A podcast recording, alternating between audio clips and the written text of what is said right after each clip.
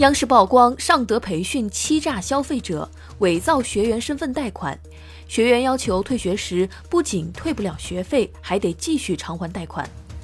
央视说，尚德推销员在向潜在客户推销课程时，承诺报名以后三十天内全额无忧退学费。实际上，一旦学员报名交了费用，如果要退学，就会被尚德扣除百分之二十五的注册费。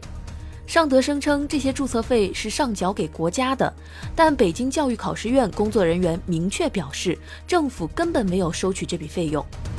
尚德机构将所谓学员知情同意书隐藏在其系统里，以学员已经收到验证码为由，辩称学员对有关扣款事项已经知晓。央视认为这是明显的霸王条款，遭遇类似陷阱的职场人士遍布全国各地。央视曝光说，尚德不仅在退费问题上设置陷阱坑害消费者，还诱导经济不太宽裕的学员办理贷款参加培训。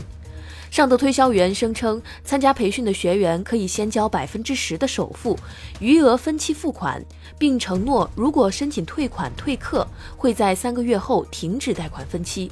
为了拓展学员，尚德还会通过伪造学生身份、住址等信息办理贷款，将学员牢牢套住。一旦学员想要申请退款、终止贷款时，麻烦就来了。他们会发现贷款根本停不掉，如果不还款，个人征信还会受到严重影响。界面财经大事件，了解全球财经要闻，欢迎下载界面新闻 App，在音频频道收听更多精彩内容。